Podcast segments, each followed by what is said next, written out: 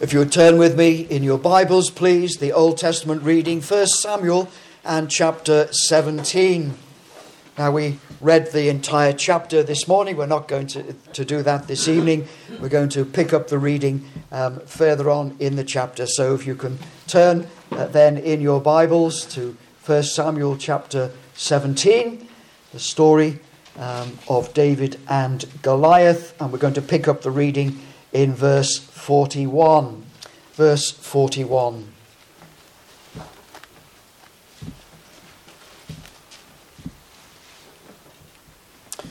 And Goliath the Philistine came on and drew near to David with his shield bearer in front of him. And when the Philistine looked and saw David, he disdained him, for he was but a youth, ruddy and comely in appearance and the Philistine said to David, Am I a dog that you come to me with sticks? And the Philistine cursed David by his gods. The Philistine said to David, Come to me, and I will give your flesh to the birds of the air and to the beasts of the field.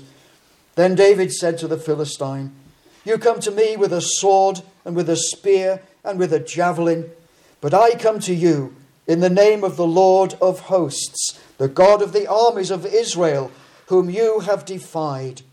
This day the Lord will deliver you into my hand, and I will strike you down and cut off your head, and I will give the dead bodies of the host of the Philistines this day to the birds of the air and to the beasts, wild beasts of the earth, that all the earth may know that there is a God in Israel, and that all this assembly may know that the Lord saves, not with sword and spear, for the battle is the Lord's, and he will give you into our hand. When the Philistine arose and came and drew near to meet David, David ran quickly towards the battle line to meet the Philistine. David put his hand in his bag and took out a stone and slung it and struck the Philistine on his forehead. The stone sank into his forehead, and he fell on his face to the ground. So David prevailed over the Philistine with a sling and with a stone, and struck the Philistine and killed him. There was no sword in the hand of David. Then David ran and stood over the Philistine, and took his sword and drew it out from its sheath, and killed him and cut off his head with it. When the Philistines saw that their champion was dead, they fled. And the men of Israel and Judah rose with a shout and pursued the Philistines as far as Gath and the gates of Ekron, so that the wounded Philistines fell on the way from Shaaraim as far as Gath and Ekron. And the Philistines came back from chasing the Philistines, and they plundered their camp. And David took the head of the Philistine, brought it to Jerusalem, but he put his armour in his tent. Amen. Now, if you turn with me over into the very end of the New Testament to Revelation and to chapter 19, to Revelation and to chapter 19. Um, I said this morning that we're going to um, uh, look at, yes, 1 Samuel 17, but we're going to see it, how it fits in from Genesis chapter 3 right the way through uh, to Revelation 19. So, the book of Revelation, chapter 19, um, the book of Revelation is um, divided into seven sections. Um, each section starts with the uh, first coming of Christ and takes us right the way through to the second coming of Christ. So there are seven different pictures of church history from different perspectives. Um, also, we see that the book of Revelation is, um, is climactic. Um, it progresses until finally the Lord returns and destroys sin and death and hell. Satan will be defeated uh, finally and visibly and totally, uh, and, and all those who follow him will be destroyed. And um, you will see um, uh, pictures of, of, um, of this in David. That's why we're going to read these uh, verses together. Um, so we're going to take you um, from um, Genesis 3 this morning right the way through to Revelation uh, 19. Um, there are many stops along the way as you read this, the story of David, um, but it's a bit like a train journey where we're going to go through the stations and not stop. Okay, we're going to just see those things through the window as we travel as we travel through. So, Revelation chapter 19, you'll see many echoes here um, of our Lord's teaching and parables. Let's read um, Revelation 19. We're going to pick up the reading at verse 11. Revelation 19 from verse 11. Then I saw heaven opened, and behold, a white horse. He who sat upon it is called faithful and true, and in righteousness he judges and makes war. His eyes are like a flame of fire, and on his head are many diadems. And he has a name inscribed which no one knows but himself. He is clad in a robe dipped in blood, and the name of, by which he is called is the Word of God. And the armies of heaven, arrayed in fine linen, white and pure, followed him on white horses. From his mouth issues a sharp sword with which to smite the nations, and he will rule them with a rod of iron. He will tread the winepress of the fury of the wrath of God the Almighty. On his robe and on his thigh he has a name inscribed King of Kings and Lord of Lords. Then I saw an angel standing in the sun, and with a loud voice he called to all the birds that fly in mid heaven Come, gather for the great supper of God, to eat the flesh of kings the flesh of captains, the flesh of mighty men, the flesh of horses and their riders, the flesh of all men, both free and slave, both small and great. And I saw the beast and the kings of the earth with their armies gathered to make war against him who sits upon the horse and against his army. And the beast was captured, and with it the false prophet who in its presence had worked the signs by which he deceived those who received the mark of the beast and those who worshipped its image. These two were thrown alive into the lake of fire that burns with sulphur, and the rest of the slain by the sword of him who sits upon the horse, the sword that issues from his mouth, and all the birds were gorged with their flesh. If you could have your Bibles open then at First Samuel chapter 17, and then later on we'll be looking into uh, other passages, uh, notably Revelation 19. This morning we looked, um, spent our time um, looking and listening, uh, looking at the men involved in this chapter, and also listening to their words. And it's those uh, words that I want us to, to take up now uh, and think about a little bit more. In this chapter, we have two kings and a champion. We have two kings and actually two champions champion of the Philistine host, and David, who is the champion of the Lord. Two kings Saul, who is the failed king, and David, who is the true and real king at this point. And David, the true king, will fight a spiritual battle. Um, First Samuel and uh, chapter 17 and verse 44 and onwards. Uh, the Philistine says to David, Am I a dog that you come to me with sticks? Of course, David's running at him. He's carrying the staff, isn't he? Am I a dog that you come to me uh, with sticks? And the Philistine cursed David by his gods.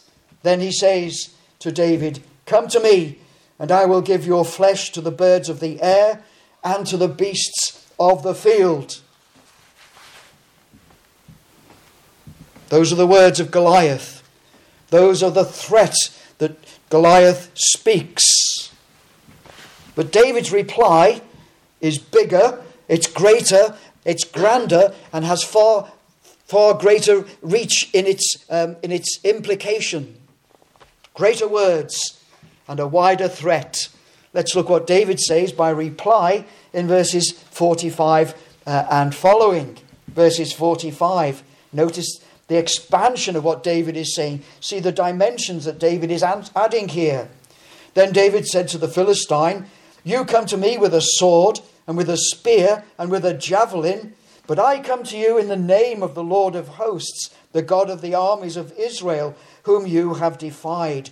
This day, the Lord, um, sorry, uh, this day the Lord will deliver you into my hand, and I will strike you down and cut off your head, and I will give the dead bodies of the host of the Philistines this day to the birds of the air and to the wild beasts, that all the earth may know that there is a God in Israel, and that all this assembly may know that the Lord saves, not with sword and spear, for the battle is the Lord's, and he will give you into my hand. I will cut you down. I'm going to cut your head off. Then I will give the whole host of this Phil- Philistine army, all their dead bodies, to the birds of the air and the wild beasts. The Philistine threatens to kill David and give him to the wild beasts. David said, I'm going to kill you and give the whole lot of you to the wild beasts. It's much bigger, it's far greater, isn't it? Why is this going to be? so that all the earth may know that there is a God in Israel. So that this assembly, these guys behind me, will know that the Lord saves not with a sword and spear, because the battle is the Lord's. So he will give you and all of you into my hand.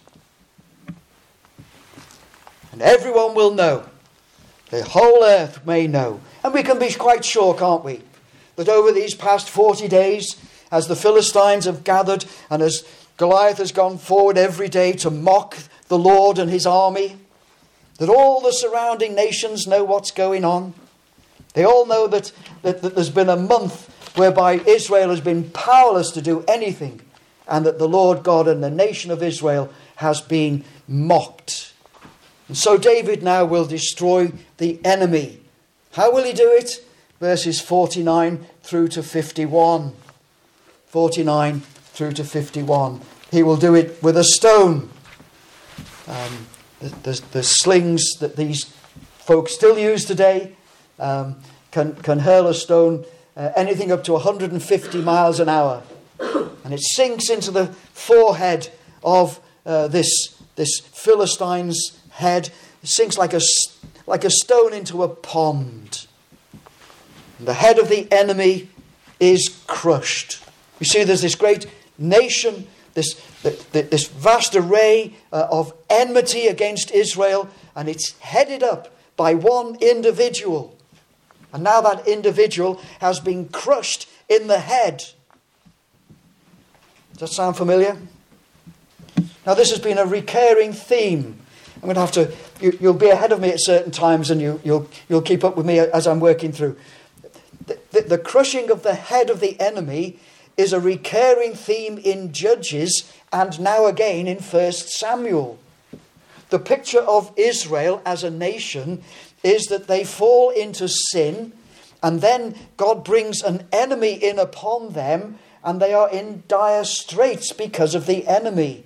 Their situation is hopeless. Then the Lord sends a Saviour whom he raises up and through that Saviour, the enemy is crushed in the head. Let's go back to Genesis 3 to see where that starts. Genesis chapter 3. How do we read Genesis 3? Man falls in the garden. The enemy has come in and deceived him. But as the world falls into sin, there, the Lord God announces a rescue plan. Genesis 3, verse 15.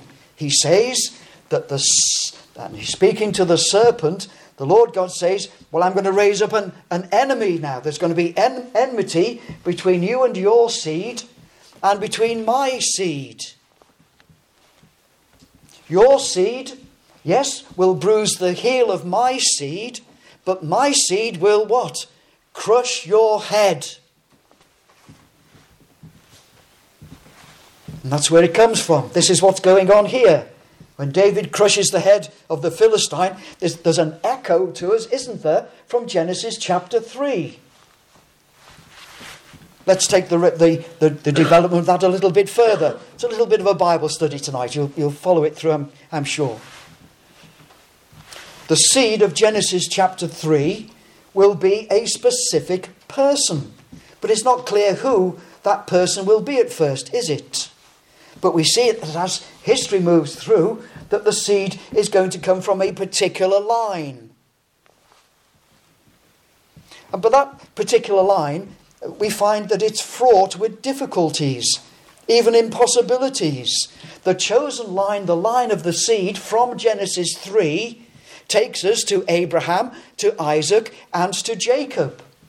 And what do we know about their difficulties? Well, the difficulty is that the, uh, their, their wives are childless, they're barren.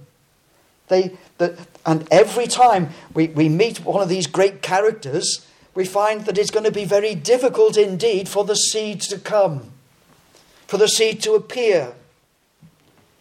In very recent history, in, um, as we read it around the first Samuel period, when you look into uh, the book of Ruth, and Ruth is David's great grandmother, um, what do we find with Ruth? Well, she's been married to her first husband for 10 years. She's childless. She marries Boaz. And what happens to that union? Well, it needs the Lord to intervene. Chapter 4 and verse 13 of Ruth, we read that the Lord gives her conception. So you see, the seed is promised. The seed will crush the enemy in the head, but the coming of the seed is going to be very difficult. It's not going to be straightforward. And it's those sort of circumstances that we need to consider. The. Um, the sin of the people is as a nation now. Let's think about them in David's day. The sin of the people uh, produce the dominance of the enemy. Because of their sinfulness, the Lord brings in the enemy.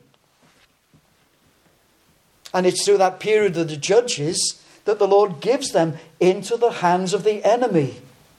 And often the enemy is headed up by a particular individual. And over and over again, the Lord raises up uh, um, a judge uh, or someone to, to oppose the enemy, and we find that the enemy is crushed out of existence. So imagine just for a while um, you're in the, the nation of Israel at that time. You're in the nation of Israel at the time of Sisera, Judges chapter 4. And Sisera and his army have invaded the land. They've taken over the place. You can't move for them. They're ex- exacting taxes, and it's all so dreadful. And the enemy is headed up by Sisera. But then the Lord intervenes. And how is Sisera removed? A woman crushes his head. The, the, the Sunday school kids, they, they love it. Oh, the tent peg bang a, banging a tent peg through his head. But his head is crushed. You see, Genesis 3. There's the promise, and the people are delivered. That's, Genesis, that's Judges chapter 4. Judges chapter 6 and 7. Here's Gideon hiding away because of the Midianites. But Gideon is raised up, and Oreb and Zeb, the two kings that are there in opposition, what happens to them? Well, at the end of the battle, their heads are brought and put to the feet of Gideon. Chapter 9, Judges chapter 9, we have a similar situation. Abimelech is now the enemy, but it's the enemy is now within the nation. Things are getting worse, aren't they? Formerly it was the enemy came in from outside, now the enemy has come from within. And you know the story of Abimelech. Uh, he comes to take the tower, and he gets too close to the wall, and a woman, okay, the seed of the woman, a woman drops a millstone on his head. His head is crushed. And once again, um, you, you belong to that believing community in Israel.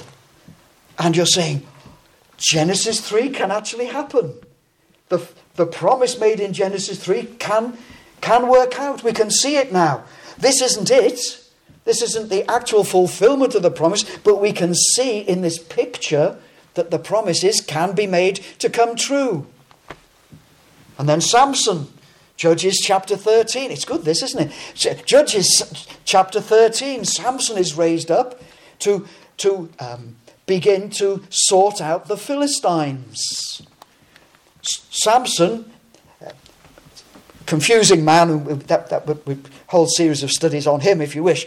But Samson, um, how does it finish off that story? Chapter 16 of Judges, he crushes the lords of the Philistines by pulling down the temple on top of them.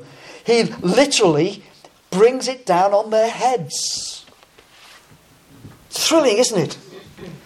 Of these gruesome stories, but they're thrilling. Oh, they thrill us again and again. We see in, in symbolism that Genesis 3 is being worked out.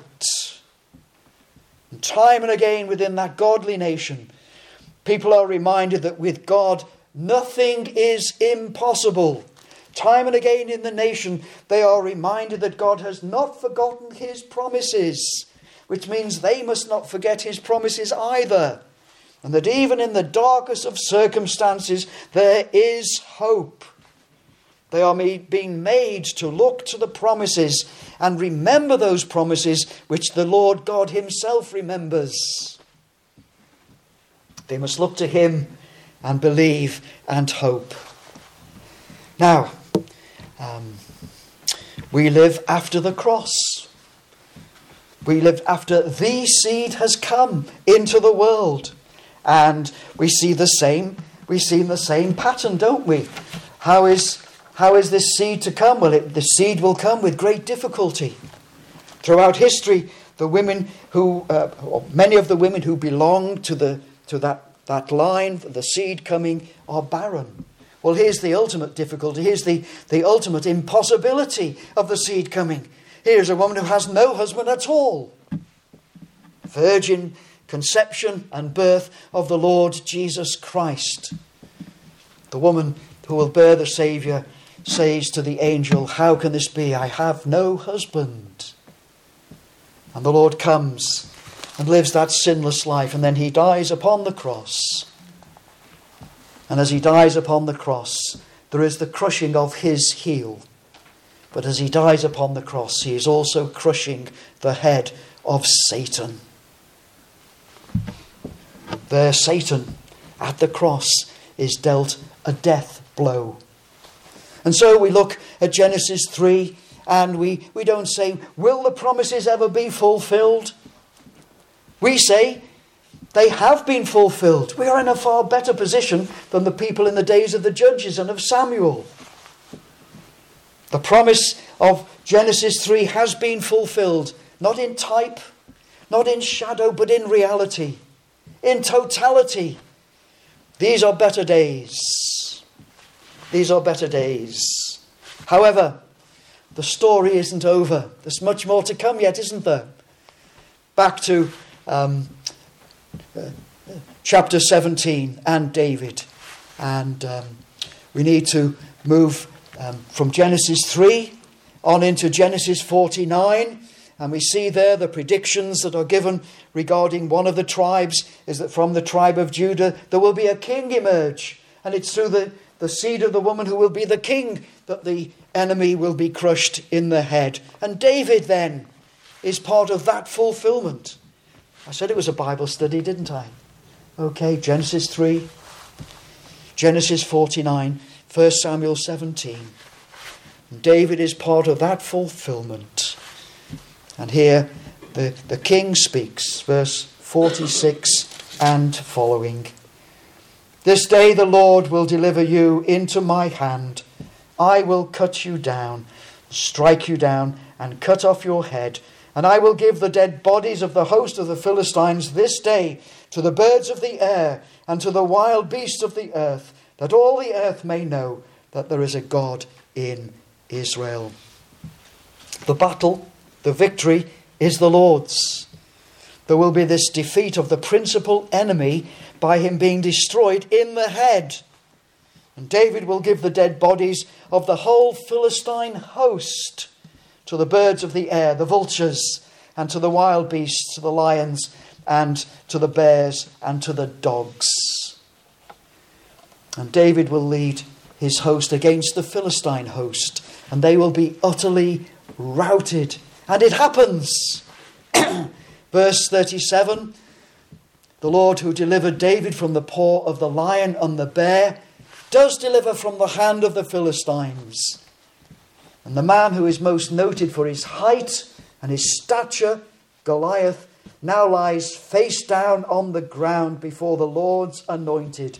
He's been crushed in the head, he's been brought under the feet of the great king. We looked at that in, a little bit this morning in Psalm 2, didn't we? The Lord breaks with a rod, a rod of iron um, uh, uh, uh, all the nations. But now let's move on uh, to Revelation 19. A bit of a jump, but let's move on into Revelation 19. Revelation, as I say, um, takes us seven times through the history of the church. Seven times we, we see from the first coming to the second coming of Christ. Seven different pictures. Um, uh, but ultimately, finally, the Lord returns and destroys sin and death and hell. So, chapter 19, verse 11. Heaven is opened. Verse 11. And we see a white horse, and the rider is the Lord Jesus Christ, who is faithful and true. But he's coming now for judgment and for a, for a, it'll be a great shock to the whole world because in judgment he now makes war. Verse 12 He has a crown upon his head and um, he has a name uh, that is above every other name, and it is a name that is unknown. It's beyond comprehension. Verse 13 He is the Logos, He is the Word. John chapter 1 and so on. Verse 15 we read there that he will smite um, the and ruin the nations with that rod of iron. Psalm 2 once again. Verse 16, we see that our Saviour is the King of kings and Lord of lords. Back to verse 14. He leads a heavenly host. He is the Yahweh of armies. And verse 15 now is the time for the final judgment of the world all the lesser judgments that we see in the world throughout its, its history are all a preparation for this great final judgment, the final judgment of the world. Verse 17 uh, and following, um, we see the fulfilling of the, the Davidic symbolism. Can you see the parallels between David and with, with the great David, the Lord Jesus Christ? The hostile armies are lined up for battle. They oppose uh, the, the King of, of Kings, but they are utterly destroyed. And the king calls then for the vultures, for the birds of the air. Only now it's not the Philistine army, but it's the whole world. All are defeated. All are defeated. Verse 20 the beast is captured, the false prophet uh, is doomed. And verse 21 the birds do gorge on the flesh uh, of those who are fallen, those who are destroyed. And it's a gruesome, it's an ugly picture, isn't it? But the, it's the, the symbolism both in David and in, in, in, in Revelation 19. It, it follows and holds together, doesn't it? David will do that to the host of the Philistines. But the greater David will come. And this was what will happen the judgment brought upon the whole world. So we begin to close. David and Goliath is not about a little boy who has big faith, and if only we have big faith, we can do big things too. That's true, but it's not, it's not the essence of this story, is it? This passage is loaded full to the brim with great and vital truths, not least the great symbolism that David enacts out on that day. David is the true king. He is the promised seed, but it's only in a picture form. You see, um, I'm thinking of the parables of our Saviour now. He's defeated the strong man, and, re- and he has released all those that were held captive by him, all, all those who were in fear of death. Say, um, Goliath is like Satan, isn't he? Uh, he? He terrifies all the host of Israel. They're in fear of him, they're enthralled to him, they, they are, they're under a death sentence because of him. And in the picture we have in the, in the parables, the Lord says, There's the strong man, but a stronger comes and releases all his goods. He releases all those men and women, boys and girls that are held by him. In a single action, victory is secured for his people. Am I talking about David now or the Lord Jesus Christ? Well, I'm talking about both, aren't I? But in the symbolism in 1 Samuel 17, in the picture, the king doesn't suffer. But it's a true victory nonetheless. We see the true king, in order to release, release us, must suffer. In the picture of in David's story, chapter 17, did you notice verse 52? The, um, the Philistines get into their, into their city, they lock the gates, and that's the end of it. They can't pursue them any further. So the symbolism falls short, doesn't it? But we know that with our King, the gates of hell will not prevail. They will not stand against the onslaught of the Lord Jesus Christ. And so, finally, dear friends, the, the battle is a spiritual one. What David enacts out here in 1 Samuel 17 foreshadows the greater and more glorious victory of the Lord Jesus Christ, and also the terrible end of all who oppose and who defy him. Just think for a moment on that day, stood on that mountainside. One side, um, the Philistines, the other side, uh, the the, the army of Israel, and in the valley, this act being carried out. Think of those ranks on that, on that hillside before David appears. Smug. 40 days it's been great stuff, this, hasn't it? We've, we've been able to knock, knock, knock some of these Israel, Israelis about. We've, we've, we've, we've been able to, to do that, but also we, we've been able to roar with laughter as our man's gone out and mocked the armies of the living God. It's been wonderful. We've had a, we've had a great month and more as we've seen um, the armies of Israel put to open scorn. But then David appears, and there is an abrupt end to the laughter, and there is sudden fear and sudden dread because the king has appeared. Their end was sudden, their end was dreadful, and it was complete and without mercy. Now, today, of course, the battle is still spiritual. The true David, the Lord Jesus Christ, has defeated the, the true Goliath, Satan. And he carries on the battle with us. That's the picture in Revelation 19, isn't it? The, the armies go out with the king, and we carry on the battle. The battle is a spiritual battle. We battle by prayer and the gospel. And we see the enemy defeated, and we see men and women slain. They're killed they're killed by the gospel. They die to self. They die to self and rise again to newness of life. They were Satan's goods. They were held in peace by Satan, but now the strong man has come and defeated him, and they are released.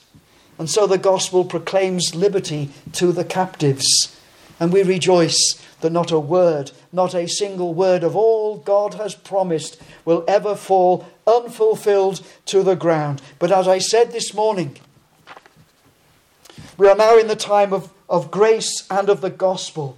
But the day will dawn, and very soon, when it will be the day of judgment and the wrath of God.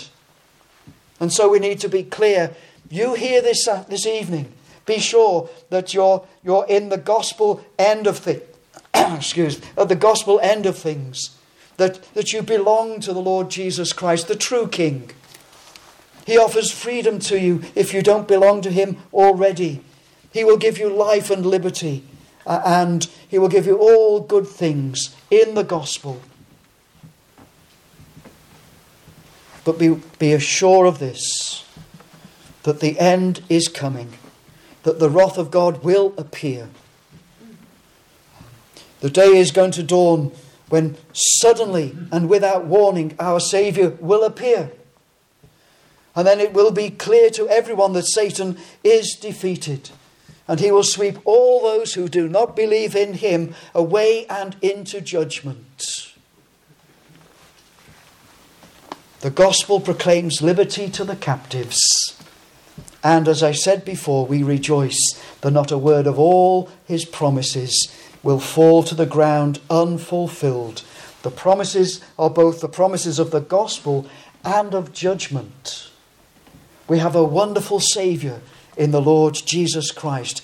And I would invite you to look to Him and to come to Him right now if you don't belong to Him already. Because, behold, a greater than David is here. Amen.